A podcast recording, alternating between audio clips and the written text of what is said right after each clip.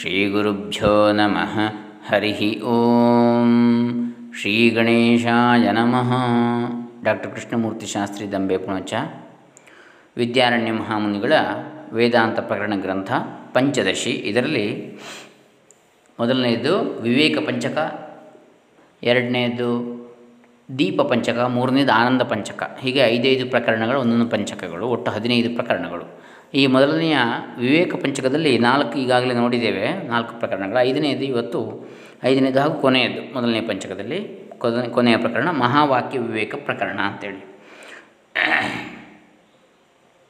ಮೊದಲಿಗೆ ಆದಿಶಂಕರ ಭಗವತ್ಪಾದ ಪೂಜ್ಯರ, ಶ್ರೀ ಶ್ರೀ ಸಚ್ಚಿದಾನಂದ ಸರಸ್ವತಿ ಸ್ವಾಮೀಜಿಗಳವರ, ವಿದ್ಯಾರಣ್ಯ ಮಹಾಮುನಿಗಳ ಹಾಗೂ ಸಮಸ್ತ ಗುರು ಪರಂಪರೆಯ ಚರಣಾರವಿಂದಗಳನ್ನು ಶರಣ ಹೊಂದುತ್ತಾ ಶ್ರೀ ಶ್ರೀ ವಿದ್ವಾನ್ ಮಹಾ, ಮಹೋಪಾಧ್ಯಾಯ ವೇದ ವೇದಾಂತ ಬ್ರಹ್ಮ doctor K G Subra Sharma ಇವರ ಚರಣಾರವಿಂದಗಳನ್ನು ಸ್ಮರಿಸುತ್ತಾ. ವಿದ್ಯಾರಣ್ಯರ ಪಂಚದಶಿಯಲ್ಲಿ ಐದನೆಯ ಪ್ರಕರಣ ಮಹಾವಾಕ್ಯ ವಿವೇಕ ಪ್ರಕರಣ. ಮೋಕ್ಷುವಿಗೆ ಬ್ರಹ್ಮನೊಡನೆ ಒಂದಾಗುವುದೇ ಮೋಕ್ಷ ಸಾಧನ. ಆದುದರಿಂದ ಋಗ್ವೇದವೇ ಋಗ್ವೇದವೇ ಮೊದಲಾದ ನಾಲ್ಕು ವೇದಗಳಲ್ಲಿ ಪ್ರಸಿದ್ಧವಾದ ನಾಲ್ಕು ಮಹಾವಾಕ್ಯಗಳನ್ನು ಕ್ರಮವಾಗಿ ಹೇಳ್ತಾರೆ. ಅದರಲ್ಲಿ ಮೊದಲು ಐತರೆಯ ಆರಣ್ಯಕದ ಪ್ರಜ್ಞಾನಂ ಬ್ರಹ್ಮ ಎಂಬ ಮಹಾವಾಕ್ಯದಲ್ಲಿಯ, ಅಂದರೆ ಇದು ಋಗ್ವೇದದ್ದು. ಪ್ರಜ್ಞಾನಂ ಶಬ್ದದ ಅರ್ಥವನ್ನು ಹೇಳ್ತಾರೆ ಮೊದಲಿಗೆ. ಈಗ ಪರಮ ಕೃಪ, ಕೃಪಾಳುವಾದ ಆಚಾರ್ಯರು ಮುಮುಕ್ಷುವಿಗೆ ಮೋಕ್ಷ ಸಾಧನವಾದ ಬ್ರಹ್ಮಾತ್ಮೈಕತ್ವ ಸಿದ್ಧಿಗೋಸ್ಕರ ಪ್ರಸಿದ್ಧವಾದ ನಾಲ್ಕು ಮಹಾವಾಕ್ಯಗಳ ಅರ್ಥವನ್ನು ಕ್ರಮವಾಗಿ ನಿರೂಪಿಸಲು ಮೊದಲು ಋಗ್ವೇದದ ಐತರೇಯ ಆರಣ್ಯಕದಲ್ಲಿರುವ ಪ್ರಜ್ಞಾನಂ ಬ್ರಹ್ಮ ಐತರೇಯ ಉಪನಿಷತ್ತು ಮೂರು ಒಂದು ಮೂರು ಎಂಬ ಮಹಾವಾಕ್ಯದಲ್ಲಿರುವ ಪ್ರಜ್ಞಾನ ಶಬ್ದಕ್ಕೆ ಅರ್ಥವನ್ನು ಹೇಳ್ತಾ ಇದ್ದಾರೆ.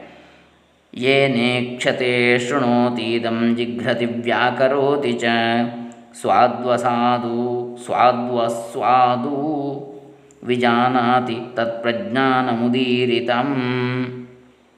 ಅಂದರೆ ನೇತ್ರದ್ವಾರವಾಗಿ ಹೊರಬೀಳುವ ಅಂತಃಕರಣ ವೃತ್ತಿಯಲ್ಲಿ ಪ್ರತಿಬಿಂಬಿಸಿದ ಯಾವ ಚೈತನ್ಯದಿಂದ ನೋಡುವನು, ಯಾವುದರಿಂದ ಕೇಳುವನು, ಯಾವುದರಿಂದ ಮೂಸುವನು, ಯಾವುದರಿಂದ ಮಾತಾಡುವನು, ಯಾವುದರಿಂದ ಸಿಹಿ ಕಹಿಗಳನ್ನು ತಿಳಿಯುವನು, ಆ ಚೈತನ್ಯಕ್ಕೆ ಪ್ರಜ್ಞಾನವೆಂದು ಹೇಳುವರು. ಯಾವುದು ಪ್ರಜ್ಞಾನ ಅಂತ ಹೇಳಿದರೆ, ಏನ ಈಕ್ಷತೆ ಶೃಣೋತಿ ಇದಂ ಜಿಘ್ರತಿ ವ್ಯಾಕರೋತಿ ಚ. ವ್ಯಾಕರೋತಿ ಮಾತನಾಡುವಂಥದ್ದು. ಆಮೇಲೆ ಸ್ವಾದು ಅಸ್ವಾದು ವಿಜಾನಾತಿ, ಸಿಹಿ ಕಹಿಗಳನ್ನು ರುಚಿಯಾದ್ದನ್ನು ರುಚಿ ಇಲ್ಲದಿರುವುದನ್ನು ತಿಳಿಯುತ್ತಾನೋ. ತತ್ ಪ್ರಜ್ಞಾನ ಮುದೀರಿತಂ. ಆ ಚೈತನ್ಯಕ್ಕೆ ಪ್ರಜ್ಞಾನ ಅಂತೇಳಿ ಹೆಸರು ಅಂತೇಳಿ ಹೇಳ್ತಾರೆ. ಯಾವುದರಿಂದ ಕಣ್ಣಿನ ಮೂಲಕ ಹೊರಗಡೆ ವ್ಯಾಪಿಸಿರುವ ಅಂತಃಕರಣ ವೃತ್ತಿಯೊಡನೆ ಕೂಡಿದ ಯಾವ ಚೈತನ್ಯದಿಂದ? ಹೀಗೆ ಶ್ರೋತ್ರೇಂದ್ರಿಯ ದ್ವಾರ, ಚರ್ಮೇಂದ್ರಿಯ ದ್ವಾರ ಎಲ್ಲ.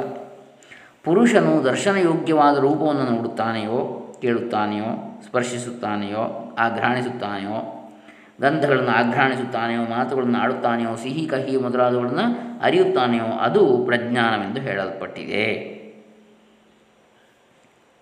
ಅಂಥೇಳಿ ಒಂದನೇ ಶ್ಲೋಕದಲ್ಲಿ ಪ್ರಜ್ಞಾನ ಶಬ್ದದ ನಿರೂಪಣೆಯನ್ನು ಮಾಡ್ತಾರೆ. ಪ್ರಜ್ಞಾನಂ ಬ್ರಹ್ಮ ಎನ್ನತಕ್ಕಂಥ ಮಹಾವಾಕ್ಯ ವಿವೇಕವನ್ನು ಹೇಳ್ತಕ್ಕಂಥದ್ದು. ಅಂದರೆ ಹಿಂದಿನ ಪ್ರಕರಣದಲ್ಲಿ ಜೀವನ್ಮುಕ್ತಿಯ ವಿಚಾರವನ್ನು ಮಾಡಿದ್ದಾಯಿತು. ವೇದಾಂತದಲ್ಲಿ ಪ್ರಸಿದ್ಧವಾದ ನಾಲ್ಕು ಮಹಾವಾಕ್ಯಗಳ ಅರ್ಥವು ಯಾರಿಗೆ ಸ್ಫುಟವಾಗಿ ತಿಳಿದಿದೆಯೋ, ಯಾರು ಅದನ್ನು ನಿಸ್ಸಂಶಯವಾಗಿ ತಮ್ಮ ಅನುಭವಕ್ಕೆ ತಂದುಕೊಂಡಿದ್ದಾರೋ ಅವರು ಜೀವನ್ಮುಕ್ತರು. ಅವರಿಗೆ ಜೀವಕಲ್ಪಿತ ದ್ವೈತವು ಮಿಥ್ಯೆ ಎಂದು ನಿಶ್ಚಯವಾಗಿರುವುದರಿಂದ ಅದನ್ನು ಸರ್ವ ವಿಧದಲ್ಲಿಯೂ ಜೀವನ್ಮುಕ್ತರು ತ್ಯಜಿಸಿಬಿಟ್ಟಿರ್ತಾರೆ. ಆ ಮಹಾವಾಕ್ಯಗಳು ಯಾವುವು? ಅವುಗಳ ಅರ್ಥವೇನೆಂಬುದನ್ನು ತಿಳಿಸುವುದಕ್ಕಾಗಿ ಈ ಪ್ರಕರಣವು ಹೊರಟಿದೆ. ಮಹಾವಾಕ್ಯ ವಿವೇಕ ಪ್ರಕರಣ ಅಂತ ಹೇಳಿ. ಪ್ರಜ್ಞಾನಂ ಬ್ರಹ್ಮ ಐದರೆಯ ಉಪನಿಷತ್ತಿನದ್ದು. ಅದರ ಮ, ಐದನೇ ಅಧ್ಯಾಯ, ಐದರಲ್ಲಿ ಒಂದನೇದು. ಅಂದರೆ ಅದು ಋಗ್ವೇದ, ಋಗ್ವೇದಕ್ಕೆ ಸಂಬಂಧಿಸಿದ ಉಪನಿಷತ್ತು ಐತರೆಯ ಉಪನಿಷತ್ತು. ಆಮೇಲೆ ಅಹಂ ಬ್ರಹ್ಮಾಸ್ಮಿ, ಬೃಹದಾರಣ್ಯಕ ಉಪನಿಷತ್ತಿನ ಮಂತ್ರ, ಇದು ಮಹಾವಾಕ್ಯ, ಶುಕ್ಲಯಜುರ್ವೇದದ್ದು. ತತ್ವಮಸಿ ಛಾಂದೋಗ್ಯೋಪನಿಷತ್ತು. ತಾ ಸಾಮವೇದದ್ದು. ಅಯಮಾತ್ಮ ಬ್ರಹ್ಮ. ಮಾಂಡುಕ್ಯ ಉಪನಿಷತ್ತು ಇದು ಅಥರ್ವವೇದದ್ದು. ಈ ನಾಲ್ಕು ಮಹಾ, ಈ ನಾಲ್ಕು ವಾಕ್ಯಗಳಿಗೆ ಮಹಾವಾಕ್ಯಗಳು ಅಂತ ಹೇಳ್ತಾರೆ. ಈಗ ಮೊದಲು ಪ್ರಜ್ಞಾನಂ ಬ್ರಹ್ಮ ಐತರೆ ಉಪನಿಷತ್ತಿಂದು ಎಂಬ ವಾಕ್ಯದ ಅರ್ಥವನ್ನು ವಿವರಿಸಲಾಗ್ತದೆ. ಮನುಷ್ಯನು ಕಾರಣವಾದ ಯಾವ ಮೂಲ ವಸ್ತುವಿನಿಂದ ಕಣ್ಣಿನ ಮೂಲಕ ನೋಡ್ತಾನೋ, ಕಿವಿಯ ಮೂಲಕ ಕೇಳ್ತಾನೋ, ಮೂಗಿನಿಂದ ಆಘ್ರಾಣಿಸ್ತಾನೋ ವಾಗಿ ಇಂದ್ರಿಯದಿಂದ ಮಾತನಾಡ್ತಾನೋ, ರಸನೇಂದ್ರಿಯದಿಂದ ರುಚಿ, ಅರುಚಿಗಳನ್ನು ತಿಳಿತಾನೋ, ಆ ಮೂಲ ವಸ್ತುವಿಗೆ ಪ್ರಜ್ಞಾನವೆಂದು ಹೆಸರು. ಇಷ್ಟು ಮೊದಲನೇ ಶ್ಲೋಕದ ತಾತ್ಪರ್ಯ. ನಾವು ಪಂಚ ಜ್ಞಾನೇಂದ್ರಿಯಗಳ ಮೂಲಕ ಶಬ್ದ ಸ್ಪರ್ಶಾದಿ ವಿಷಯಗಳನ್ನು, ಪದಾರ್ಥದ ಆಕಾರ, ಗುಣ ಸ್ವಭಾವಗಳನ್ನು ಅರಿಯುತ್ತೇವೆ. ಹಾಗೆಯೇ ಕೇವಲ ಮನಸ್ಸಿನಿಂದಲೇ ಪದಾರ್ಥಗಳನ್ನು ಸ್ಮರಿಸಿಕೊಳ್ತೇವೆ ಬುದ್ಧಿಯಿಂದ ವಿಚಾರ ಮಾಡ್ತೇವೆ ಹೀಗೆ ಮನಸ್ಸು ಮತ್ತು ಇಂದ್ರಿಯಗಳನ್ನು ಮೂಲಕ ನಮಗೆ ನಾನಾ ಜ್ಞಾನಗಳು ಹುಟ್ಟುತ್ತವೆ. ಈ ಜ್ಞಾನಗಳೆಲ್ಲವೂ ಅಂತಃಕರಣದ ಅಥವಾ ಮನಸ್ಸಿನ ವೃತ್ತಿಗಳು, ವ್ಯಾಪಾರಗಳು. ಈ ಬಗ್ಗೆ ಜ್ಞಾನವನ್ನು ವೃತ್ತಿಜ್ಞಾನ ಅಂತ ಹೇಳ್ತಾರೆ. ವೃತ್ತಿಜ್ಞಾನಕ್ಕೆ ಕಾರಣವಾದದ್ದು ಬ್ರಹ್ಮಚೈತನ್ಯ. ಇದೇ ಪರಬ್ರಹ್ಮ. ಇದೇ ಪ್ರಜ್ಞಾನ ಪ್ರಕೃಷ್ಟ ಜ್ಞಾನ ಈ ಚೈತನ್ಯವು ಅಂತಃಕರಣ ಅವಚ್ಛಿನ್ನವಾಗಿ, ಅಂತಃಕರಣದಿಂದ ಮುಚ್ಚಿ ವೃತ್ತಿಯನ್ನು ಪ್ರೇರಿಸಿದಾಗ ನೇತ್ರವೇ ಮೊದಲಾದ ಇಂದ್ರಿಯವು ನೋಡ್ತದೆ ಕೇಳುತ್ತದೆ ನಡೆಯುತ್ತದೆ, ಮಾತನಾಡುತ್ತದೆ. ಈ ಇಂದ್ರಿಯಗಳಿಂದ ಆಗುವ ಜ್ಞಾನಕ್ಕೆ ಮೂಲ ಕಾರಣವಾದದ್ದು ಪ್ರಜ್ಞಾನ. ಈ ಪ್ರಜ್ಞಾನವೇ ಬ್ರಹ್ಮ ಅಂತೇಳಿ ಹೇಳ್ತಕ್ಕಂಥದ್ದು. ಈಗ ಬ್ರಹ್ಮ ಅಂದರೆ ಏನು? ಇನ್ನು ಬ್ರಹ್ಮ ಶಬ್ದದ ಅರ್ಥವನ್ನು ಹೇಳ್ತಾರೆ. ಹೀಗೆ ಪ್ರಜ್ಞಾ ಶಬ್ದದ ಅರ್ಥವನ್ನು ತಿಳಿಸಿ ಈಗ ಬ್ರಹ್ಮ ಶಬ್ದದ ಅರ್ಥವನ್ನು ಹೇಳ್ತಾರೆ. ಎರಡನೇ ಶ್ಲೋಕದಲ್ಲಿ ಚತುರ್ಮುಖೇಂದ್ರದೇವೇಶು ಮನುಷ್ಯಾಶ್ವಗವಾದಿಷು ಚೈತನ್ಯಮೇಕಂ ಬ್ರಹ್ಮಾತಃ ಪ್ರಜ್ಞಾನಂ ಬ್ರಹ್ಮಮಯ್ಯಪಿ. ಬ್ರಹ್ಮದೇವ, ಇಂದ್ರ, ದೇವತೆಗಳು, ಚತುರ್ಮುಖ, ಇಂದ್ರ, ದೇವೇಶು ಮನುಷ್ಯ ಅಶ್ವಗವಾದಿಷು. ಬ್ರಹ್ಮದೇವ ಇಂದ್ರ ದೇವತೆಗಳು ಮುಂತಾದ ಶ್ರೇಷ್ಠರ ಶರೀರಗಳಲ್ಲಿ ಮನುಷ್ಯನೇ ಮೊದಲಾದ ಮಧ್ಯಮರಲ್ಲಿ, ಇನ್ನು ಕುದುರೆ, ಆಕಳು ಮುಂತಾದ ಕನಿಷ್ಠ ಪ್ರಾಣಿಗಳಲ್ಲಿ. ಚೈತನ್ಯಂ ಏಕಂ ಬ್ರಹ್ಮ. ಯಾವ ಚೈತನ್ಯ ವ್ಯಾಪಿಸಿರುವುದೋ ಅದು ಬ್ರಹ್ಮವು. ಅತಃ ಪ್ರಜ್ಞಾನಂ ಬ್ರಹ್ಮ ಮಯಿ ಅಪಿ. ಹೀಗೆ ಎಲ್ಲೆಲ್ಲಿ ವ್ಯಾಪಿಸಿರುವ ಪ್ರಜ್ಞಾನವು ಬ್ರಹ್ಮವಾದ್ದರಿಂದ ಅದು ನನ್ನಲ್ಲಿಯೂ ಇರ್ತದೆ ಅಂತೇಳಿ ಹೇಳ್ತಾ ಇದ್ದಾರೆ. ಅಂದರೆ ಬ್ರಹ್ಮ, ಇಂದ್ರ ಮೊದಲಾದ ದೇವತೆಗಳಲ್ಲಿಯೂ, ಮನುಷ್ಯ, ಕುದುರೆ, ಹಸು ಮೊದಲಾದಗಳಲ್ಲಿಯೂ ಇರುವ ಒಂದೇ ಚೈತನ್ಯವು ಬ್ರಹ್ಮವೆನಿಸಿರುವುದು. ಆದ್ದರಿಂದ ನನ್ನಲ್ಲಿರುವ ಪ್ರಜ್ಞಾನವು ಬ್ರಹ್ಮವೇ. ಇವನು ಬ್ರಹ್ಮನು, ಇವನು ಇಂದ್ರನು, ಏಷ ಬ್ರಹ್ಮೈಷ ಇಂದ್ರ ಎಂಬಲ್ಲಿಂದ ಪ್ರಾರಂಭಿಸಿ ಪ್ರಜ್ಞೆಯು ಪ್ರತಿಷ್ಠೆ, ಪ್ರಜ್ಞಾ ಪ್ರತಿಷ್ಠಾ ಎಂಬುವವರೆಗೆ ಆ ಚೈತನ್ಯವೇ ಎಲ್ಲ ದೇಹದಲ್ಲಿಯೂ ಇದೆ ಎಂದು ಹೇಳುವ ಉಪನಿಷತ್ ವಾಕ್ಯವನ್ನು ಐತಿರಿಯ ಉಪನಿಷತ್ತು ಇಲ್ಲಿ ಸಂಕ್ಷೇಪಿಸಿದೆ. ಪ್ರಜ್ಞಾನಂ ಬ್ರಹ್ಮ ಅಂತೇಳಿ. ಇದು ಎರಡನೇ ಶ್ಲೋಕದಲ್ಲಿ ನಾವು ಕಾಣತಕ್ಕಂಥ ವಿಚಾರ. ಅಂದರೆ ಬ್ರಹ್ಮವೆಂದರೆ ಯಾವುದು? ಚತುರ್ಮುಖನೆಂದು ಪ್ರಸಿದ್ಧನಾದ ಬ್ರಹ್ಮ. ಪುಲ್ಲಿಂಗ ಶಬ್ದ. ಬ್ರಹ್ಮನ್ ಶಬ್ದವೇ, ಅಂದರೆ ಪುಲ್ಲಿಂಗ. ನಪುಂಸಲಿಂಗ ಬ್ರಹ್ಮ ಶಬ್ದ ಅಂದರೆ ಪರಬ್ರಹ್ಮ. ಬ್ರಹ್ಮ ಬ್ರಹ್ಮಣಿ ಬ್ರಹ್ಮಾಣಿ. ಈ ಬ್ರಹ್ಮ ಶಬ್ದ ಹೇಗೆ ಅಂದರೆ ಬ್ರಹ್ಮನ್ ಶಬ್ದ ಅದು. ಅಂದರೆ ಕರ್ಮ ಶಬ್ದದ ಹಾಗೆ. ಬ್ರಹ್ಮ ಬ್ರಹ್ಮಣಿ ಬ್ರಹ್ಮಾಣಿ. ಅದೇ ಪುಲ್ಲಿಂಗ ಶಬ್ದ ಆದರೆ ಬ್ರಹ್ಮ ಬ್ರಹ್ಮಾಣವು ಬ್ರಹ್ಮಾಣ. ಹಾಗೆ ಬರ್ತದೆ. ರಾಜ, ರಾಜಾನೌ, ರಾಜಾನ ಅಂತೇಳಿ ಪುಲ್ಲಿಂಗ. ನಪುಂಸಲಿಂಗ ಆದರೆ ಬ್ರಹ್ಮ, ಬ್ರಹ್ಮಣಿ, ಬ್ರಹ್ಮಾಣಿ, ಹಾಗೆ ಬರ್ತದೆ. ಹೀಗೆ ಪ್ರಸಿದ್ಧ, ಚತುರ್ಮುಖನಿಂದ ಪ್ರಸಿದ್ಧನಾದ ಬ್ರಹ್ಮ, ಪುಲ್ಲಿಂಗ ವಾಚ್ಯವಾದ ಶಬ್ದ ಇಲ್ಲಿ. ದೇವೇಂದ್ರ, ದೇವತೆಗಳೆಂಬ ಉತ್ತಮರಲ್ಲಿಯೂ, ಮನುಷ್ಯರಾದ ಮಧ್ಯಮರಲ್ಲಿಯೂ ಕುದುರೆ ಗೋ ಮೊದಲಾದ ಪಶು ಪಕ್ಷಿ ಕೀಟಗಳೆಂಬ ಕನಿಷ್ಠರಲ್ಲಿಯೂ ಹಾಗೆ ಆಕಾಶಾದಿ ಪಂಚಭೂತಗಳಲ್ಲಿಯೂ ಏಕಪ್ರಕಾರವಾಗಿ ವ್ಯಾಪಿಸಿರುವ ಯಾವ ಚೈತನ್ಯ ಉಂಟೋ, ಅದೇ ಬ್ರಹ್ಮ.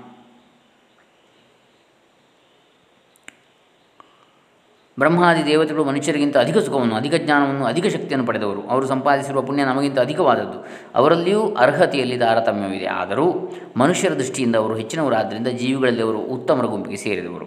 ಮನುಷ್ಯರು ಮಧ್ಯಮರು. ಇವರಲ್ಲಿ ಪುಣ್ಯ ಪಾಪಗಳ ಸಮ್ಮಿಶ್ರಣವಿದೆ. ಆದ್ದರಿಂದ ಇವರು ದುಃಖವನ್ನು ಹೆಚ್ಚಾಗಿ ಅನುಭವಿಸಬೇಕಾಗ್ತದೆ. ಇವರ ಜ್ಞಾನಶಕ್ತಿಗಳು ಅಲ್ಪ. ಇವರು ಮಧ್ಯಮರು. ಉಳಿದ ಪ್ರಾಣಿಗಳೆಲ್ಲವೂ ಮನುಷ್ಯರಿಗಿಂತ ಕೆಳಮಟ್ಟದವು. ಗಿಡ, ಮರ, ಬಳ್ಳಿ ಮೊದಲಾದವನ್ನು ಇಲ್ಲಿ ಸೇರಿಸಿಕೊಳ್ಳಬೇಕು. ಇದಲ್ಲದೆ ಪಂಚಮಹಾಭೂತಗಳಿವೆ. ಇದು, ಅದು, ಎಂದು ಎಂಬ ಭೇದವಿಲ್ಲದೆ ಜಗತ್ತಿನಲ್ಲಿರುವ ಸಕಲ ವಸ್ತುಗಳಲ್ಲಿಯೂ ಈ ಪ್ರಜ್ಞಾನವೆಂಬ ಚೈತನ್ಯವು ವ್ಯಾಪಿಸಿಕೊಂಡಿದೆ. ಇದು ಸರ್ವತ್ರ ಇರುವುದರಿಂದ ಸರ್ವರಲ್ಲಿ ನಾನೂ ಒಬ್ಬನಾದ್ದರಿಂದ ನನ್ನಲ್ಲಿರುವ ಈ ಪ್ರಜ್ಞಾನವೇ ಬ್ರಹ್ಮವೆಂದು ಸಿದ್ಧವಾಗ್ತದೆ. ಐತರಿಯ ಉಪನಿಷತ್ತಿನಲ್ಲಿ ಇದೆಲ್ಲವೂ ವಿಸ್ತಾರವಾಗಿ ಬಂದಿದೆ. ಸರ್ವಾಣ್ಯೇವೈತಾನಿ ಪ್ರಜ್ಞಾನಸ್ಯ ನಾಮಧೇಯಾನಿ ಭವಂತಿ. ಸರ್ವಂ ತತ್ಪ್ರಜ್ಞಾನೇತ್ರಂ ಪ್ರಜ್ಞಾನೇ ಪ್ರತಿಷ್ಠಿತಂ ಇತ್ಯಾದಿ ವಾಕ್ಯಗಳಿಂದ ಪ್ರತಿಪಾದಿತವಾದದ್ದನ್ನು ಈ ಶ್ಲೋಕದಲ್ಲಿ ಸಂಗ್ರಹಿಸಲಾಗಿದೆ. ಸರ್ವಾಣಿ ಏವ ಏತಾನಿ ಪ್ರಜ್ಞಾನಸ್ಯ ನಾಮಧೇಯಾನಿ ಭವಂತಿ. ಇವೆಲ್ಲವೂ ಕೂಡ ಪ್ರಜ್ಞಾನದ ನಾಮಧೇಯಗಳು, ಹೆಸರುಗಳು. ಸರ್ವಂ ತತ್ ಪ್ರಜ್ಞಾನೇತ್ರಂ ಪ್ರಜ್ಞಾನೇ ಪ್ರತಿಷ್ಠಿತಂ. ಇದೆಲ್ಲವೂ ಕೂಡ ಈ ಪ್ರಜ್ಞಾನೇತ್ರವೂ ಕೂಡ, ಜ್ಞಾನಚಕ್ಷುವು ಕೂಡ ಪ್ರಜ್ಞಾನದಲ್ಲಿಯೇ ಪ್ರತಿಷ್ಠಿತವಾಗಿದೆ. ಪ್ರಕೃಷ್ಟವಾದ ಜ್ಞಾನದಲ್ಲಿ. ಅಂಥೇಳಿ. ಅದಲ್ಲದರ ಸಾರ ಇದು ಪ್ರಜ್ಞಾನಂ ಬ್ರಹ್ಮ ಅಂಥೇಳಿ. ಪ್ರಜ್ಞಾನ, ಬ್ರಹ್ಮ, ಚೈತನ್ಯ, ಆತ್ಮ ಇವು ಒಂದೇ ಅರ್ಥದ ಶಬ್ದಗಳು. ಸಕಲ ಜೀವಾತ್ಮಗಳು ಪರಮಾರ್ಥದಲ್ಲಿ ಬ್ರಹ್ಮವೇ ಎಂದು ತಾತ್ಪರ್ಯ. ಇದು ಎರಡನೇ ಶ್ಲೋಕದಲ್ಲಿ ನಾವು ಕಾಣತಕ್ಕಂಥ ವಿಚಾರ. ಇನ್ನು ಇನ್ನು ಈಗ ಯಜುಶಾಖೆಯ ಬೃಹದಾರಣ್ಯಗೋಪನಿಷತ್ತಿನಲ್ಲಿರುವ ಅಹಂ ಬ್ರಹ್ಮಾಸ್ಮಿ ಎಂಬ ಮಹಾವಾಕ್ಯದ ಅರ್ಥವನ್ನು ತಿಳಿಸಲು ಅಹಂ ಶಬ್ದದ ಅರ್ಥವನ್ನು ಹೇಳ್ತಾರೆ ಮುಂದಿನ ಮೂರನೇ ಶ್ಲೋಕದಲ್ಲಿ. ಯಜುರ್ವೇದ ಹಾಗೂ ಬೃಹದಾರಣ್ಯಕ. ಯಜುರ್ವೇದ ಅಂದರೆ ಕೃಷ್ಣ ಯಜುರ್ವೇದದಲ್ಲಿ, ಅದು ಶುಕ್ಲ ಯಜುರ್ವೇದದ ಬೃಹದಾರಣ್ಯಕ. ಅಹಂ ಬ್ರಹ್ಮಾಸ್ಮಿ ಎಂಬಂಥ ವಾಕ್ಯ. ಅದರ ಅರ್ಥವನ್ನು ಹೇಳುವಾಗ ಮೊದಲು ಅಹಂ ಶಬ್ದದ ಅರ್ಥ ಈ ಮೂರನೇ ಶ್ಲೋಕದಲ್ಲಿದೆ. ಪರಿಪೂರ್ಣ ಪರಾತ್, ಪರಿಪೂರ್ಣ ಪರಾತ್ಮಾಸ್ಮಿನ್ ದೇಹೇ ವಿದ್ಯಾಧಿಕಾರಿಣಿ ಬುದ್ಧೇ ಸಾಕ್ಷಿತೆಯ ಸ್ಥಿತ್ವಾ ಸ್ಫುರನ್ನಹಮಿತೀರ್ಯತೆ. ಎಲ್ಲ ಕಡೆಗೆ ಓತಪ್ರೋತವಾಗಿ ತುಂಬಿಕೊಂಡಿರುವ ಅಖಂಡನಾದ ಪರಮಾತ್ಮನು ಮಾಯೆಯಿಂದ ನಿರ್ಮಿತವಾದ ಜಗತ್ತಿನಲ್ಲಿ ಜ್ಞಾನ ಸಂಪಾದನೆಗೆ ತಕ್ಕ ಮನುಷ್ಯಾದಿ ದೇಹಗಳಲ್ಲಿ ಬುದ್ಧಿ ವ್ಯಾಪಾರಗಳಿಗೆ ಸಾಕ್ಷಿಯಾಗಿದ್ದು ಪ್ರಕಾಶಮಾನನಾಗುತ್ತಿರುವ ಚೈತನ್ಯಕ್ಕೆ ಅಹಂ ಎಂದರೆ ನಾನು ಎಂದು ಹೇಳುವರು. ಪರಿಪೂರ್ಣನಾದ ಪರಮಾತ್ಮನು ಅಂದರೆ ದೇಶ, ಕಾಲ, ವಸ್ತುಗಳಿಂದ ಪರಿಚ್ಛಿನ್ನವಲ್ಲದ ಪರಿಪೂರ್ಣನಾದ ಪರಮಾತ್ಮನು ಮಾಯಾಕಲ್ಪಿತವಾದ ಈ ಜಗತ್ತಿನಲ್ಲಿ ಜ್ಞಾನ ಸಂಪಾದನೆಗೆ ಯೋಗ್ಯವಾದ ಮನುಷ್ಯಾದಿ ಶರೀರದಲ್ಲಿ ಬುದ್ಧಿಯಿಂದ ಉಪಲಕ್ಷಿತವಾದ ಸೂಕ್ಷ್ಮ ಶರೀರಕ್ಕೆ ಅವಿಕಾರಿಯಾದ ಸಾಕ್ಷಿಯಾಗಿದ್ದು. ಸೂಕ್ಷ್ಮ ಶರೀರ ಅಂದರೆ ಯಾವುದು? ಪಂಚೇಂದ್ರಿಯಗಳು, ಪಂಚಪ್ರಾಣಗಳು, ಅಂತಃಕರಣ ಚತುಷ್ಟಯ. ಇದು ಸೂಕ್ಷ್ಮೇಂದ್ರಿಯ ಅಂದರೆ ಹೇಳಲ್ಪಡ್ತದೆ. ಇದು ಈ ಸೂಕ್ಷ್ಮ ಶರೀರಕ್ಕೆ ಅವಿಕಾರಿಯಾದ ಸಾಕ್ಷಿಯಾಗಿದ್ದು ಪ್ರಕಾಶಿಸುತ್ತಾ ಅಹಂ ಎಂಬ ಪದದಿಂದ ಹೇಳಲ್ಪಡ್ತಾನೆ ಪರಮಾತ್ಮ.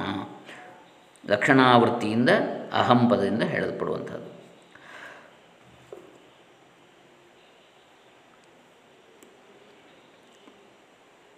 ಇದು ನಾವು ಮೂರನೇ ಶ್ಲೇಖದಲ್ಲಿ ಶ್ಲೋಕದಲ್ಲಿ ಕಾಣ್ತಕ್ಕಂಥ ವಿಚಾರ.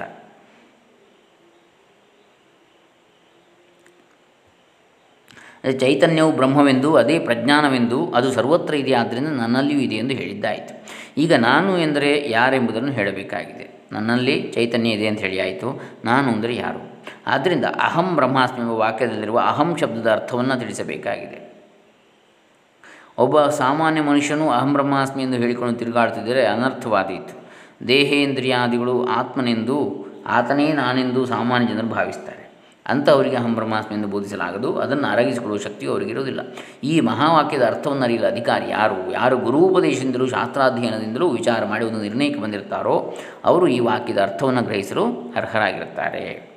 ಆ ಅಧಿಕಾರಿಯಾದರೂ ಈ ಜಗತ್ತೆಲ್ಲವೂ ಮಾಯಾಕಲ್ಪಿತವಾದದ್ದೆಂದು ಅದರಲ್ಲಿ ಒಂದಾದಂತಹ ನನ್ನ ಈ ದೇಹವೂ ಮಾಯಾಕಲ್ಪಿತವೆಂದು ಮೊದಲು ತಿಳಿದಿರ್ತಾನೆ. ಆ ದೇಹವು ದೇಹಾಂಶವೇ ಆದ ಚಿತ್ತದೊಡನೆ ಸೇರಿ ಶಮದಮಾದಿಗಳನ್ನು ಅನುಷ್ಠಾನ ಮಾಡಿ ಆತ್ಮವಿದ್ಯಾ ಲಾಭಕ್ಕರ್ಹವಾಗಿರ್ತದೆ ಶ್ರವಣ ಮನನ ನಿಧಿಧ್ಯಾಸನಗಳಿಂದ ಈ ಸ್ಥೂಲ ಶರೀರಕ್ಕೆ ಅತಿರಿಕ್ತವಾದ ಬುದ್ಧಿಯೂ ಸೇರಿದ ಸೂಕ್ಷ್ಮ ಶರೀರವಿದೆ ಎಂದು ಗೊತ್ತಾಗಿರುತ್ತದೆ. ಅಂತಹ ಅಧಿಕಾರಿಗೆ ಹೇಳತಕ್ಕದ್ದೇನೆಂದರೆ ಪರಮಾತ್ಮನು ದೇಶಕಾಲ ವಸ್ತುಗಳ ಅಳತೆಗೆ ಸಿಗದೆ ಅನವಿ ಅನವಚ್ಛಿನ್ನವಾಗಿ ಪರಿಪೂರ್ಣನಾಗಿದ್ದಾನೆ. ಅವಚ್ಛಿನ್ನ ಅಂದರೆ ಅಖಂಡ ಖಂಡ ಅನವಚ್ಛಿನ್ನ ಅಂದರೆ ಅಖಂಡ, ಪರಿಪೂರ್ಣ. ಸೂಕ್ಷ್ಮ ಶರೀರಕ್ಕೆ ಸೇರಿದ ಬುದ್ಧಿಯು ಘಟ ಪಟಾದಿಗಳನ್ನು ನಡೆದುಕೊಳ್ಳುತ್ತದೆ ಅಷ್ಟೇ. ಘಟ ಪಟಾದಿಗಳ ಅರಿವು ಬಂದಿದೆ ಎಂದು ಹೇಗೆ ಗೊತ್ತಾಗ್ತದೆ? ನಾನು ಘಟವನ್ನು ತಿಳಿದಿದ್ದೇನೆ ಎಂದುಕೊಳ್ಳುವಾಗ ತಿಳಿದುಕೊಂಡಿದ್ದಕ್ಕೆ ಸಾಕ್ಷಿ ಯಾರು? ನನ್ನ ಬುದ್ಧಿಗೆ ತಿಳಿದಿದೆ ಎಂದುಕೊಳ್ಳುವ ಇನ್ನೊಬ್ಬ ಸಾಕ್ಷಿ ಇರಲೇಬೇಕು. ಯಾವನ ಬುದ್ಧಿಗೆ ಸಾಕ್ಷಿಯೋ ಅವನೇ ನಾನು ಎಂದು ಆತ್ಮವಿದ್ಯಾಧಿಕಾರಿ ಸ್ಪಷ್ಟವಾಗಿ ತಿಳಿದುಕೊಂಡು ಬಿಡ್ತಾನೆ ಏವಂಚ ಅಹಂ ಬ್ರಹ್ಮಾಸ್ಮಿ ಎಂಬ ವಾಕ್ಯದಲ್ಲಿರುವ ಅಹಂ ಪದದ ಅರ್ಥವು ಹೀಗಾಗಿ ಈ ದೇಹಾದಿಗಳ ಸಂಬಂಧವನ್ನು ಕಳೆದುಕೊಂಡು ಅಹಂ ಪದದಿಂದ ಲಕ್ಷಿತವಾದ ಚೈತನ್ಯವೆಂದು, ಪ್ರಜ್ಞಾನವೆಂದು, ಬ್ರಹ್ಮವೆಂದು ತಿಳಿಯತಕ್ಕದ್ದು ಅಂತೇಳಿ ಈ ಮೂರನೇ ಶ್ಲೋಕದ ತಾತ್ಪರ್ಯವನ್ನು ನಾವು ಕಾಣಬಹುದು. ಇನ್ನು ಈಗ ಬ್ರಹ್ಮ ಶಬ್ದಕ್ಕೆ ಅರ್ಥವನ್ನು ಹೇಳ್ತಾರೆ. ಅದೇ ಮಹಾವಾಕ್ಯದಲ್ಲಿಯ ಬ್ರಹ್ಮ ಶಬ್ದದ ಅರ್ಥ. ಸ್ವತಃ ಪೂರ್ಣ ಪರಾತ್ಮಾತ್ರ ಬ್ರಹ್ಮಶಬ್ದೇನ ವರ್ಣಿತ. ಅಸ್ಮೀತ್ಯೈಕ್ಯ ಪರಾಮರ್ಶಸ್ತೇನ ಬ್ರಹ್ಮ ಭವಾಮ್ಯಹಂ. ನಾಲ್ಕನೇ ಶ್ಲೋಕ ಇದು. ಅಂದರೆ ಸ್ವತಃ ಪರಿಪೂರ್ಣನಾದ ಪರಮಾತ್ಮನನ್ನೇ ಈ ವಾಕ್ಯದಲ್ಲಿ ಬ್ರಹ್ಮಶಬ್ದದಿಂದ ವರ್ಣಿಸಿದ್ದಾರೆ. ಅಸ್ಮಿ ಎಂಬ ಇದ್ದೇನೆ ಎಂಬುದರಿಂದ ಎರಡೂ ಒಂದೇ ಎಂಬ ಐಕ್ಯವು ತೋರುತ್ತದೆ. ಅಹಂ ಬ್ರಹ್ಮ ಅಸ್ಮಿ. ನಾನು ಬ್ರಹ್ಮ ಆಗಿದ್ದೇನೆ, ಇದ್ದೇನೆ. ಎರಡು ಒಂದೇ ಅಂತೇಳಿ ಆದುದರಿಂದ ನಾನು ಮತ್ತು ಬ್ರಹ್ಮ ಒಂದೇ. ಆದುದರಿಂದ ನಾನು ಬ್ರಹ್ಮನಾಗ್ತೇನೆ. ನಾನು ಬ್ರಹ್ಮ. ಭವಾಮಿ ಅಹಂ. ಆದ್ದರಿಂದ ನಾನು ಬ್ರಹ್ಮನಾಗಿದ್ದೇನೆ ಅಂತೇಳಿ ಹೇಳ್ತಾನೆ ಈ ನಾಲ್ಕನೇ ಶ್ಲೋಕದಲ್ಲಿ. ಸ್ವತಃ ಪರಿಪೂರ್ಣನಾದ ಪರಮಾತ್ಮನೇ ಈ ಮಹಾವಾಕ್ಯದಲ್ಲಿ ಬ್ರಹ್ಮ ಶಬ್ದದಿಂದ ಲಕ್ಷಣಾವರ್ತಿಯ ಮೂಲಕ ಹೇಳಲ್ಪಡ್ತಾ ಇದ್ದಾನೆ. ಆಗಿದ್ದೇನೆ ಎಂಬುದು ಇವರಿಬ್ಬರ ಐಕ್ಯವನ್ನು ಸೂಚಿಸುತ್ತದೆ. ಅಹಂ ಬ್ರಹ್ಮ ಎಂಬ ಪದದ್ವಯಕ್ಕೆ ಸಾಮಾನಾಧಿಕರಣ್ಯ ಸಂಬಂಧದಿಂದ ಎರಡು ಒಂದೇ ಆದ್ದರಿಂದ ಲಭಿಸತಕ್ಕ ಜೀವ ಬ್ರಹ್ಮರ ಐಕ್ಯವನ್ನು ಬೋಧಿಸುತ್ತದೆ. ಆದುದರಿಂದ ನಾನು ಬ್ರಹ್ಮವಾಗಿದ್ದೇನೆ ಅಂತೇಳಿ ಇಲ್ಲಿ ಗೊತ್ತಾಗ್ತದೆ ನಮಗೆ. ಐದನೆಯ, ಐದು ನಾಲ್ಕನೇ ಶ್ಲೋಕದಲ್ಲಿ. ಈ ಮಹಾವಾಕ್ಯದಲ್ಲಿರುವ ಬ್ರಹ್ಮ ಶಬ್ದಕ್ಕೂ ದೇಶ, ಕಾಲ, ವಸ್ತುಗಳಿಂದ ಅಪರಿಚ್ಛಿನ್ನನೂ ಸ್ವಯಂಪೂರ್ಣನೂ ಆದ ಪರಮಾತ್ಮನೆಂದೇ ಲಕ್ಷ್ಯಾರ್ಥ. ಅಹಂ ಶಬ್ದಕ್ಕೂ ಅದೇ ಅರ್ಥವೆಂದು ಹೇಳಿದ್ದಾಗಿದೆ. ಈಗ ಅಸ್ಮಿ ಆಗಿದ್ದೇನೆ ಎಂಬ ಪದವು ಐಕ್ಯವನ್ನು ಬೋಧಿಸುತ್ತದೆ. ಏವಂಚ ನಾನು ಬ್ರಹ್ಮವಾಗಿದ್ದೇನೆ ಎಂಬುದು ಅಬಾಧಿತವಾಗಿ ತಿಳಿದು ಬರುತ್ತದೆ. ಯಾವುದೇ ತಡೆ ಇಲ್ಲದೆ. ಇದು ನಾಲ್ಕನೇ ಶ್ಲೋಕದ ತಾತ್ಪರ್ಯವನ್ನು ನಾವು ಕಂಡ ಹಾಗಾಯಿತು ಈಗ ಸಾಮವೇದಕ್ಕೆ ಸೇರಿದ ಛಾಂದೋಗ್ಯ ಶ್ರುತಿಗತವಾದಂತಹ ತತ್ವಮಸಿ ಎಂಬ ಮಹಾವಾಕ್ಯದ ಅರ್ಥವನ್ನು ತಿಳಿಸಲು ತತ್ವ ಪದದ ಲಕ್ಷ್ಯಾರ್ಥವನ್ನು ಹೇಳ್ತಾರೆ. ಸಾಮವೇದದ ಛಾಂದೋಗ್ಯ ಉಪನಿಷತ್ತಿನಲ್ಲಿರತಕ್ಕಂಥ ತತ್ವಮಸಿ ಎಂಬ ವಾಕ್ಯದಲ್ಲಿಯ ತತ್ ಅದು ಎಂಬ ಶಬ್ದದ ಲಕ್ಷ್ಯಾರ್ಥವನ್ನು ಇಲ್ಲಿ ಹೇಳ್ತಾ ಇದ್ದಾರೆ. ಐದನೇ ಶ್ಲೋಕದಲ್ಲಿ, ಏಕಮೇವ ದ್ವಿತೀಯಂ ಸನ್ನಾಮರೂಪ ವಿವರ್ಜಿತ ಸೃಷ್ಟೇ ಪುರಾಧುನಾಪ್ಯಸ್ಯ ತಾದೃಕ್ತ್ವಂ ತದಿತೀರ್ಯತೆ. ಯಾವುದು? ಜಗತ್ತು ಹುಟ್ಟುವುದಕ್ಕೆ ಮೊದಲು ನಾಮರೂಪಗಳಿಲ್ಲದ ಅದ್ವಿತೀಯ ಒಂದೇ ಸತ್ ಇದ್ದಿತು. ಏಕಮೇವ ಅದ್ವಿತೀಯಂ ಸತ್ ನಾಮರೂಪ ವಿವರ್ತಿತಂ ಅಥವಾ ನಾಮರೂಪ ವಿವರ್ಜಿತಂ. ಈಗ ಕೂಡ ಅದರ ಸ್ವರೂಪವು ಹಾಗೇ ಇದೆ ಎಂಬುದನ್ನು ತತ್ ಎಂಬ ಪದದಿಂದ ಹೇಳ್ತಾರೆ. ಸೃಷ್ಟೇ ಪುರ ಅಧುನಾ ಅಪಿ ಅಸ್ಯ ತಾದೃಕ್ತ್ವಂ. ತದ್ ಇತಿ ಈರ್ಯತೆ ಅಂಥೇಳಿ ತತ್ ಶಬ್ದದ ಅರ್ಥವನ್ನು ಐದನೇ ಶ್ಲೋಕದಲ್ಲಿ ಹೇಳ್ತಾ ಇದ್ದಾರೆ. ಯಾವುದು ಸೃಷ್ಟಿಗೆ ಮೊದಲು ನಾಮರೂಪರಹಿತವೂ ಏಕವೂ ಅದ್ವಿತೀಯವೂ ಆಗಿತ್ತೋ? ಸದೈವ ಸೌಮ್ಯ ಇದಮಗ್ರ ಆಸೀರ್ ಏಕಮೇವಾದ್ವಿತೀಯಂ. ಚಾಂದೋಗ್ಯ ಉಪನಿಷತ್ತು ಹೇಳಿದೆ. ಮತ್ತು ಜಿಜ್ಞಾಸುವಿಗೆ ಈಗಲೂ ಕೂಡ, ಸೃಷ್ಟಿಯ ಉತ್ತರ ಕಾಲದಲ್ಲಿಯೂ ಕೂಡ ವಿಚಾರ ದೃಷ್ಟಿಯಿಂದ ಹಾಗೆಯೇ ಇದೆಯೋ ಆ ಸದ್ವಸ್ತುವು ತತ್ವಮಸಿ ವಾಕ್ಯದಲ್ಲಿ ತತ್ ಪದದಿಂದ ಹೇಳಲ್ಪಡುತ್ತದೆ ಅಂತೇಳಿ ಹೇಳ್ತಾರೆ. ಈ ಐದನೇ ಶ್ಲೋಕದಲ್ಲಿ ಇಲ್ಲಿ ತತ್ವ ಎಂಬುದು ಸರ್ವನಾಮ. ಅದು ಎಂದರ್ಥ. ಅದು ಎಂದರೆ ಯಾವುದು? ಈ ಸರ್ವನಾಮವು ಯಾವುದನ್ನು ಪರಾಮರ್ಶಿಸುತ್ತದೆ? ಹಿಂದೆ ಪ್ರಸ್ತುತವಾದದನ್ನು ಪರಾಮರ್ಶಿಸುತ್ತದೆ.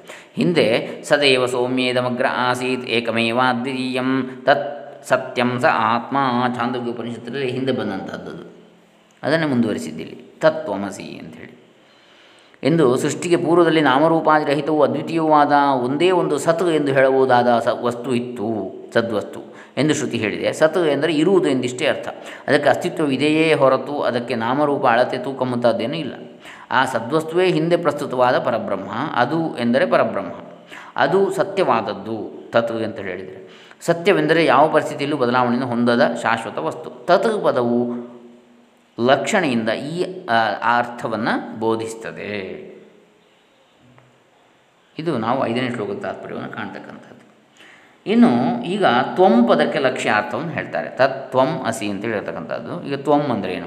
ತ್ವಂ ನೀನು ಶಬ್ದದ ಲಕ್ಷ್ಯಾರ್ಥ. ಶ್ರೋತುರ್ ದೇಹೇಂದ್ರಿಯಾತೀತಂ ವಸ್ತುತ್ರ ತ್ವಂ ಪದೇರಿದಂ ಏಕದಾ ಗ್ರಾಹ್ಯತೆ ಸೀತಿ ತದೈಕ್ಯಮನುಭೂಯತಾಂ. ವೇದಾಂತಾರ್ಥವನ್ನು ಶ್ರವಣ ಮಾಡುವವನ ಸ್ಥೂಲ ಸೂಕ್ಷ್ಮ ಕಾರಣ ದೇಹಗಳಿಗೂ ಇಂದ್ರಿಯಗಳಿಗೂ ಆಚೆಗಿದ್ದು ಸಾಕ್ಷಿ ಎನಿಸುವ ಸದ್ವಸ್ತುವೇ ತ್ವಂ ನೀನು ಪದದ ಅರ್ಥ. ಅಸಿ ಆಗಿದ್ದಿ ಪದದಿಂದ ಶ್ರುತಿಯು ಇವೆರಡರ ಐಕ್ಯವನ್ನು ಗ್ರಹಣ ಮಾಡಿಸಿತು. ತತ್ ತ್ವಂ ಅಸಿ ಆದ್ದರಿಂದ ಐಕ್ಯವನ್ನು ಅನುಭವಿಸಲಿ. ಅನುಭೂಯತಾಂ ಅಂತೇಳಿ ಹೇಳ್ತಾರೆ. ಮುಮುಕ್ಷುವಿನ ದೇಹೇಂದ್ರಿಯಗಳನ್ನು ಅತಿಕ್ರಮಿಸಿರುವ ಸ್ಥೂಲ ಸೂಕ್ಷ್ಮ ಕಾರಣ ಶರೀರಗಳಿಗೆ ಸಾಕ್ಷಿತ್ವದಿಂದ ಅವುಗಳಿಗೆ ವಿಲಕ್ಷಣವಾಗಿ ವರ್ತಿಸುತ್ತಿರುವ ಸದ್ವಸ್ತುವು ಈ ಮಹಾವಾಕ್ಯದಲ್ಲಿ ತ್ವಂ ಪದದಿಂದ ಹೇಳಲ್ಪಡ್ತದೆ. ಆಗಿದ್ದೀಯೇ ಎಂಬ ಪದದಿಂದ ಐಕ್ಯವು ಗ್ರಹಿಸಲ್ಪಡ್ತದೆ ಅದು ನೀನೇ ಆಗಿದ್ದೀಯ ಅಂತೇಳಿ ಎಲ್ಲರೂ ಈ ಐಕ್ಯವನ್ನು ಅನುಭವಿಸಲಿ ಅಂತೇಳಿ ಇಲ್ಲಿ ಆರನೇ ಶ್ಲೋಕದಲ್ಲಿ ಹೇಳ್ತಾ ಇದ್ದಾರೆ. ಇನ್ನು ಅಂದರೆ ಇಲ್ಲಿಗ ತ್ವಂ ಎಂದರೆ ಯಾರೆಂಬುದನ್ನು ಪರಿಶೀಲಿಸಬೇಕು ನಾವು. ಉದ್ದಾಲಕ ಮಹರ್ಷಿ ತನ್ನ ಮಗನಾದ ಶ್ವೇತಕೇತುವನ್ನು ಕುರಿತು ಈ ಮಾತನ್ನು ಹೇಳಿದ್ದಾನೆ. ತ್ವಂ ಎಂಬುದರಿಂದ ದೇಹಧಾರಿಯಾದ ಶ್ವೇತಕೇತು ಆದರೆ ತತ್ ಪದಾರ್ಥದೊಡನೆ ಅಭೇದವು ಹೊಂದುವುದಿಲ್ಲ. ಆದ ಕಾರಣ ದೇಹೇಂದ್ರಿಯಾದಿ ಶರೀರ ತ್ರಯಗಳಿಗೆ ಅತೀತನಾಗಿ, ಶರೀರ ತ್ರಯಗಳು ಯಾವುದೆಲ್ಲ? ಸ್ಥೂಲ ಸೂಕ್ಷ್ಮ ಕಾರಣ ಶರೀರಗಳು. ಸ್ಥೂಲ ಅಂದರೆ ಹೊರಗೆ ಕಾಣತಕ್ಕಂಥ ಶರೀರ. ಸೂಕ್ಷ್ಮ ಅಂದರೆ ಇಂದ್ರಿಯ ಶಕ್ತಿಗಳು ಮತ್ತು ಇಂದ್ರಿಯಾಭಿಮಾನಿ ದೇವತೆಗಳಿರ್ಬೋದು ಪಂಚಪ್ರಾಣಗಳಿರ್ಬೋದು ಅಂತಃಕರಣ ಚತುಷ್ಟಯ ಇರ್ಬೋದು, ಇವೆಲ್ಲ ಬರ್ತದೆ. ಸೂಕ್ಷ್ಮ ಶರೀರ ಅಥವಾ ಲಿಂಗದ ಶರೀರ. ಅದರ ನಂತರ ಕಾರಣ ಶರೀರ ಅಂತ ಹೇಳ್ತೇವೆ. ಅದು ಇನ್ನೂ ಒಳಗಿನದ್ದು. ಅಂದರೆ ಅವಿದ್ಯೆ ಅಥವಾ ಅಜ್ಞಾನ ಈ ಜನ್ಮಕ್ಕೆ ಕಾರಣವಾದಂತಹದ್ದು. ಕಾರಣ ಶರೀರ. ಹೀಗೆ ಶರೀರತ್ರಯಗಳಿಗೆ ಅತೀತನಾಗಿ ಹಿಂದೆ ಹೇಳಿದ ಬುದ್ಧಿ ಸಾಕ್ಷಿಯಾದ ಸದ್ವಸ್ತುವನ್ನು ಲಕ್ಷಣೆಯನ್ನು ಗ್ರಹಿಸಬೇಕು. ಅಸಿ ಎಂಬ ಪದವು ತತ್ ಪದಗ್ರಹೀತವಾದದ್ದು ತ್ವಂ ಅಭಿನ್ನವೆಂದು ತಿಳಿಸುತ್ತದೆ ಏವಂಚ, ಹೀಗಾಗಿ ನೀನು ಸಾಕ್ಷಾತ್ ಪರಬ್ರಹ್ಮವೇ ಆಗಿದ್ದೀಯ ಎಂದು ವಾಕ್ಯ ಅರ್ಥವಾಗ್ತದೆ. ತತ್, ತ್ವಂ ಅಸಿ ಮುಮುಕ್ಷುಗಳು ಈ ಪ್ರಕಾರವಾಗಿ ಪರಬ್ರಹ್ಮದೊಡನೆ ಏಕತೆಯ ಅನುಭವಕ್ಕೆ ತಂದುಕೊಳ್ಳಬೇಕು ಅಂತೇಳಿ ಆರನೆಯ ಶ್ಲೋಕದ ತಾತ್ಪರ್ಯ. ಈಗ ಅಥರ್ವಣ ವೇದಕ್ಕೆ ಸೇರಿರುವ ಮಾಂಡುಕ್ಯೋಪನಿಷತ್ತಿನಲ್ಲಿರುವ ಅಯಂ ಆತ್ಮ ಬ್ರಹ್ಮ ಎಂಬ ಮಹಾವಾಕ್ಯದ ಅರ್ಥವನ್ನು ತಿಳಿಸುವುದಕ್ಕಾಗಿ ಮೊದಲು ಅಯಂ ಆತ್ಮ ಎಂಬ ಪದಗಳಿಗೆ ಅರ್ಥವನ್ನು ಹೇಳ್ತಾರೆ. ಈ ಏಳನೆಯ ಶ್ಲೋಕದಲ್ಲಿ ಅಥರ್ವವೇದದ ಅಯಂ ಆತ್ಮ ಬ್ರಹ್ಮ, ಈ ಆತ್ಮನು ಬ್ರಹ್ಮನು ಎಂಬ ವಾಕ್ಯಾರ್ಥವನ್ನು ಹೇಳುವಾಗ ಈ ಆತ್ಮನು ಎಂಬುದರ ಅರ್ಥವನ್ನು ವಿವರಿಸ್ತಾರೆ. ಅಯಂ ಆತ್ಮ ಅಂದರೆ ಏನು? ಸ್ವಪ್ರಕಾಶಾಪರೋಕ್ಷತ್ವ ಅಯಮಿತ್ಯುಕ್ತಿತೋ ಮತಂ ಅಹಂಕಾರಾದಿದೇಹಾಂತಾತ್ ಪ್ರತ್ಯಗಾತ್ಮೇತಿ ಗೀಯತೆ. ಸ್ವಪ್ರಕಾಶ ಅಪರೋಕ್ಷತ್ವಂ ಅಯಂ ಇತಿ ಉಕ್ತಿತಃ ಮತಂ ಅಹಂಕಾರಾದಿ ದೇಹಾಂತಾತ್ ಪ್ರತ್ಯಗಾತ್ಮ ಇತಿ ಗೀಯತೆ. ಈ ಎಂಬ ಶಬ್ದದಿಂದ, ಅಯಂ ಎಂಬ ಶಬ್ದದಿಂದ ತನ್ನ ಬೆಳಕಿನಿಂದಲೇ ಬೆಳಗುತ್ತಾ ಸ್ವಪ್ರಕಾಶ ಅಪರೋಕ್ಷತ್ವಂ ಪ್ರತ್ಯಕ್ಷವಾಗಿರುವುದೆಂದು ಶ್ರುತಿಯ ಮತ. ಅಪರೋಕ್ಷ ಅಂದರೆ ಪ್ರತ್ಯಕ್ಷ ಅಂತೇಳಿ ಪ್ರಾಣ, ಮನಸ್ಸು, ಇಂದ್ರಿಯ, ದೇಹ ಮೊದಲಾದವುಗಳಿಗೆ ಆಧಾರವಾಗಿದ್ದು ಅಹಂಕಾರಾದಿ ದೇಹಾಂತಾತ್ ಪ್ರತ್ಯಗಾತ್ಮ ಇದು ಗೀಯತೆ. ಅವೆಲ್ಲವುಗಳಿಗೆ ಸಾಕ್ಷಿಯಾಗಿರುವ, ಒಳಗಿರುವ ಚೈತನ್ಯವು ಆತ್ಮನೆಂದು ಹೆಸರು ಪಡೆಯುತ್ತದೆ. ಅಯಂ ಆತ್ಮ ಅಂಥೇಳಿ ಅಂದರೆ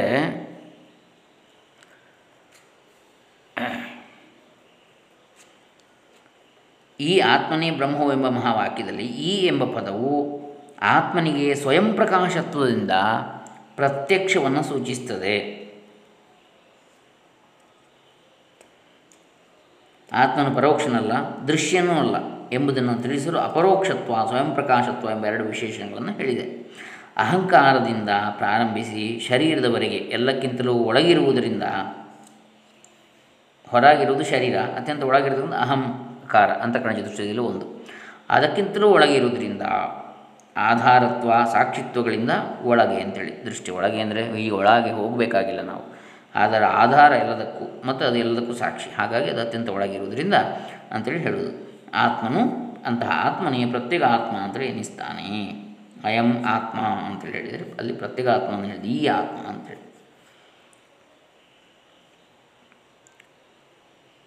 ಇದು ನಾವು ಏಳನೇ ಶ್ಲೋಕದಲ್ಲಿ ಕಾಣತಕ್ಕಂಥ ವಿಚಾರ. ಇದರ ತಾತ್ಪರ್ಯ ಏನು? ಈಗ ನಾಲ್ಕನೇ ಮಹಾವಾಕ್ಯವಾದ ಅಯಮಾತ್ಮ ಬ್ರಹ್ಮ ಮಾಂಡುಕ್ಯೋಪನಿಷತ್ತಿನ ವಾಕ್ಯ ಎಂಬುದರ ಅರ್ಥವನ್ನು ತಿಳಿಯೋಣ. ಈ ವಾಕ್ಯವು ಮಾಂಡುಕ್ಯೋಪನಿಷತ್ತಿನಲ್ಲಿದೆ, ಅಂತೆಯೇ ಬೃಹದಾರಣ್ಯಕದಲ್ಲಿಯೂ ಬಂದಿದೆ. ಈ ವಾಕ್ಯದ ಹಿಂದೆ ಮಾಂಡುಕ್ಯದಲ್ಲಿ ಸರ್ವಂ ಚೇತದ್ ಬ್ರಹ್ಮ ಎಂಬ ವಚನವಿದೆ ಭೂತ ವರ್ತಮಾನ ಭವಿಷ್ಯತ್ತುಗಳಲ್ಲಿ ಇರತಕ್ಕ ಸರ್ವ ಪದಾರ್ಥಗಳು ಬ್ರಹ್ಮವೇ ಸರಿ ಎಂದು ಆ ವಚನದ ತಾತ್ಪರ್ಯ. ಈ ವಿಶ್ವವೆಲ್ಲವೂ ಬ್ರಹ್ಮವೇ ಹೊರತು ಇನ್ನೊಂದಲ್ಲ ಎಂದು ಹೇಳಿದ್ದಾಯಿತು. ಈ ವಿಶ್ವವೇನೋ ನಮಗೆ ಕಾಣುತ್ತದೆ, ಆದರೆ ಬ್ರಹ್ಮವು ಕಾಣುವುದಿಲ್ಲವಲ್ಲ? ಅದು ಯಾವುದೋ ಪರೋಕ್ಷ ವಸ್ತು ಆಗಿರಬೇಕು, ಅದನ್ನು ಪ್ರಕಾಶಪಡಿಸಿದಕ್ಕೆ ಇನ್ನೊಂದು ಪದಾರ್ಥವಿರಬೇಕು ಎಂಬ ಭಾವನೆ ಮೂಡುತ್ತದೆ. ಇದೆಲ್ಲವನ್ನೂ ನಿರಾಕರಿಸುವುದಕ್ಕಾಗಿ ಅಯಮಾತ್ಮ ಬ್ರಹ್ಮ ಎಂದು ಶ್ರುತಿಯು ಹೇಳಿದೆ. ವಿಶ್ವವೆಲ್ಲವೂ ಈ ಆತ್ಮನೇ ಆತ್ಮನೇ ಬ್ರಹ್ಮ ಎಂದು ಈ ಮಹಾವಾಕ್ಯದ ಅರ್ಥ. ಅಯಮಾತ್ಮ ಎಂಬ ಮಾತಿನಿಂದ ಹಿಂದೆ ಹೇಳಿದ ವಿಶ್ವವನ್ನು ಪರಾಮರ್ಶಿಸಲಾಗಿದೆ. ಬ್ರಹ್ಮವು ಪರೋಕ್ಷವಾದ ಇನ್ನೊಂದು ವಸ್ತುವಲ್ಲ, ಸ್ವಯಂ ಪ್ರಕಾಶನಾದ ಆತ್ಮನೇ ಬ್ರಹ್ಮ ಎಂದು ತಾತ್ಪರ್ಯ. ನಾನು ಎಂಬ ಶಬ್ದದ ಪರಮಾರ್ಥವೇ ಆತ್ಮನೆಂದು ಅಹಂ ಬ್ರಹ್ಮಾಸ್ಮಿ ಎಂಬಲ್ಲಿ ತಿಳಿಸಲಾಗಿದೆ. ನಾನು ಎಂಬುದು ಎಂದಿಗೂ ಪರೋಕ್ಷವಲ್ಲ, ಅದನ್ನು ಪ್ರಕಾಶಪಡಿಸಲು ಇನ್ನೊಂದು ವಸ್ತುವೂ ಬೇಕಿಲ್ಲ.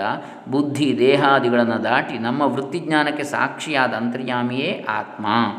ಆದ್ದರಿಂದ ನಾನೇ ಸರ್ವವೂ ಆದ ಬ್ರಹ್ಮ, ಅಹಂ ಬ್ರಹ್ಮಾಸ್ಮಿ ಎಂಬುದನ್ನೀಗ ಸ್ಥಿರಗೊಳಿಸಲಾಯಿತು. ಅಯಂ ಆತ್ಮ ಬ್ರಹ್ಮ ಅಂತೇಳಿ. ನಾನು ಎಂದರೆ ಸರ್ವಾಂತರ್ಯಾಮಿಯಾದ ಪ್ರತ್ಯಗಾತ್ಮನೆಂದು ತಿಳಿಯಬೇಕು. ಏವಂಚ ಹೀಗಾಗಿ ಅಪರೋಕ್ಷವು ಸ್ವಯಂ ಪ್ರಕಾಶವಾದ ಮತ್ತು ಅಹಂ ಪ್ರತ್ಯಯ ಗೋಚರವಾದ ಆತ್ಮವೇ ಬ್ರಹ್ಮ ಎನ್ ಎಂಬ ಸಿದ್ಧಾಂತವು ಏರ್ಪಟ್ಟಿತು ಅಂತೇಳಿ ಇಲ್ಲಿ ತಾತ್ಪರ್ಯ. ಇದು ಏಳನೆಯ ಶ್ಲೋಕದ ತಾತ್ಪರ್ಯ.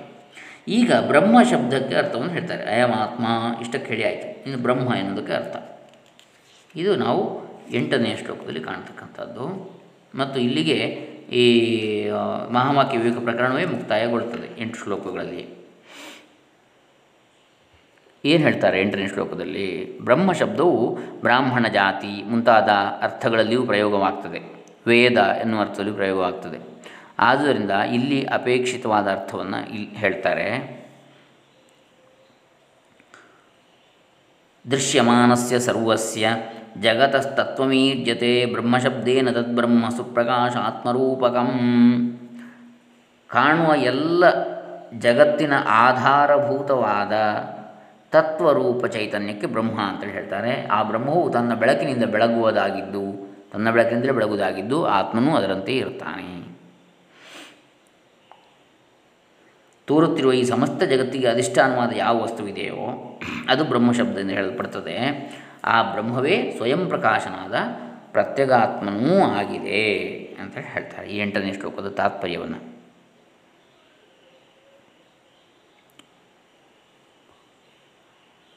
ದೃಶ್ಯಮಾನವಾದ ಈ ಜಗತ್ತೆಲ್ಲವೂ ತನ್ನ ಸ್ವರೂಪವನ್ನು ಬದಲಾಯಿಸಿಕೊಳ್ಳುತ್ತಲೇ ಇರುವುದರಿಂದ ಇದು ಸತ್ಯವಲ್ಲ.